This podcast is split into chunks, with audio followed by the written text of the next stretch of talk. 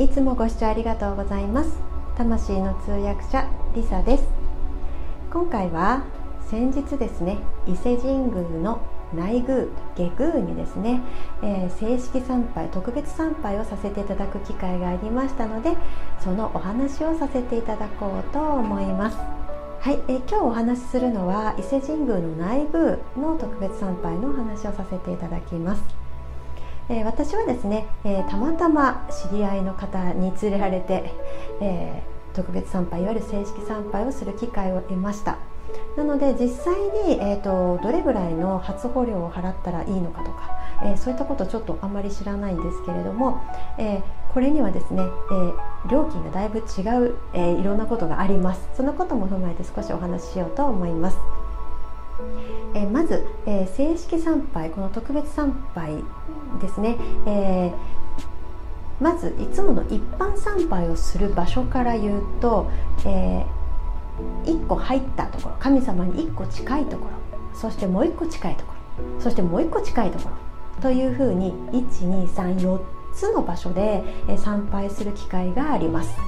はい、で皆様が通に行かれる時はこの一般参拝といって白い布が下がってると思うんですけどそれよりも手前で、えー、参拝をされると思います。で今回私がしたのはそその1個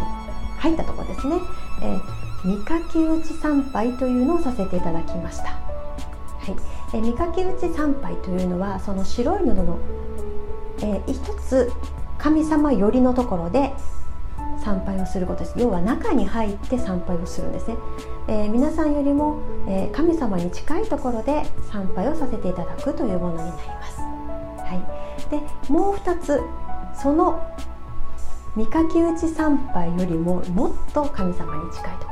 さらにもっと神様に近いところで参拝できるという参拝もあります、え、この場合は初歩料がですね、え桁が変わってまいります。はい。えー、なのでものすごくお金をかければ、えー、一番近いところで参拝ができるんじゃないかなと思います、えー、でもですね見かけ打ち参拝でもですね、え明らかにエネルギーは違いました。はい、えー白い布よりも手前で参拝するよりも中に入らせていただいて参拝する方が断然エネルギーの質エネルギーの量メッセージの聞こえやすさがままるで違いましたので、えその機会があったら是非参拝してみていただきたいなと思います。はいでえー、参拝をね、えー、される時に、えー、